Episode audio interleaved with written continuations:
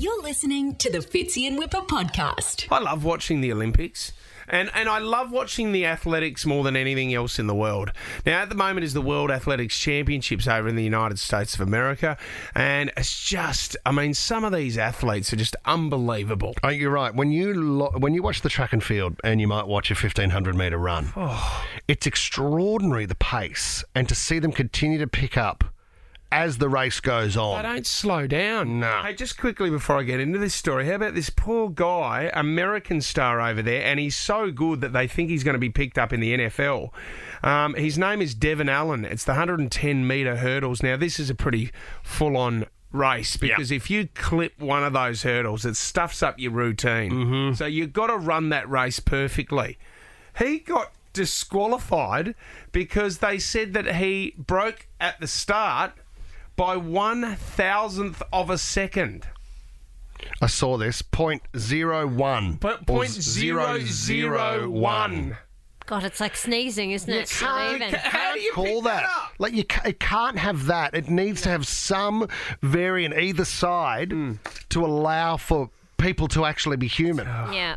Well, one, Come one, on. one event that the Aussies did well in, in, the, in, I can't remember a name, but we've won a bronze in the pole vault at the World Athletics Championships, and there was a cameraman that was told, your role today is just pole vault. I want you to get the best shots of the pole vault. And this guy goes, you know what, this is my opportunity to show everyone how good I am. So he's getting different angles. And I mean, the pole vault would be great to film. Mm-hmm. I mean, do you go down low as they're going up high? I'm getting different angles. This guy goes, you know what, back here, right here, this is a great spot for me to film the pole vault. Get the whole thing in shot. Thing was, he was in the straight and he didn't know that the 3,000 metres was going on at the time.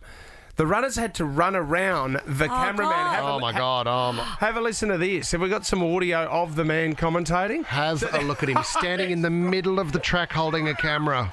Oh, he would have felt so bad. Have a listen to this. Uh, cameraman stuck out on the uh, track there. Now just getting out of the way. That's why the field split. But he now moves back on the inside, and he won't be making that mistake when they come round at the next time of asking. Oh, you only had one job, and that's what we're asking you this morning. You only had one job, and it ended in disaster. If you've got a story, 13 24 10. Well, on athletics, do you remember the guy who was um, judging the uh, what is it? Not the pole vault, the um, Javelin. the javelin. And his job was his one job was to mark where the javelin landed. He was watching the track and field, and it hit him in the shoulder. But what I love about it that. is he then, like, he goes down, he realizes the javelin's kind of half hanging out of him. He pulls the javelin out and shows where it would have landed if it hadn't hit him. Yeah. so commitment, but mate, just focus on that one job at this time. Do you know what I got at Mitsubishi? There was you could get extra overtime, Sarah, um, and you get extra money, a bonus in your pay if you could stick around. And all you had to do was move a car from one area to another area, Right. and you do car after car after car, and it was Easy the o- money. Yeah, it was easy money, and it was a lot of money, and uh, there was a waiting list to get this overtime. And I finally got on and said, "Fitzy, do you want to do the overtime?" And I said, "Yeah, for sure." And on the first day. I remember I got into the car and I was so bored after an hour that I actually pulled one of the cars over and I uh, lit up a cigarette in the car, Sarah.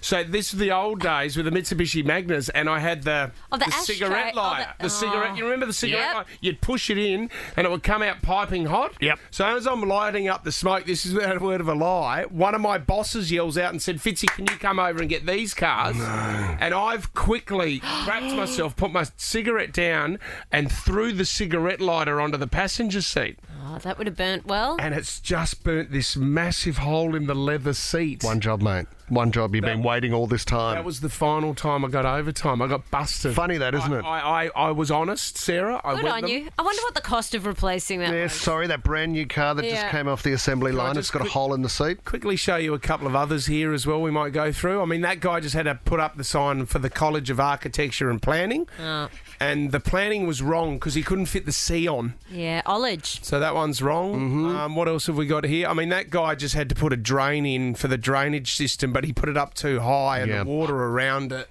Uh, the highest point on the land. Well, let's go to Carol now in Canterbury. Carol, what was the one job that your husband failed at? Morning, guys. Morning, Sarah. My husband had one job, and that was to pick our child up from netball training.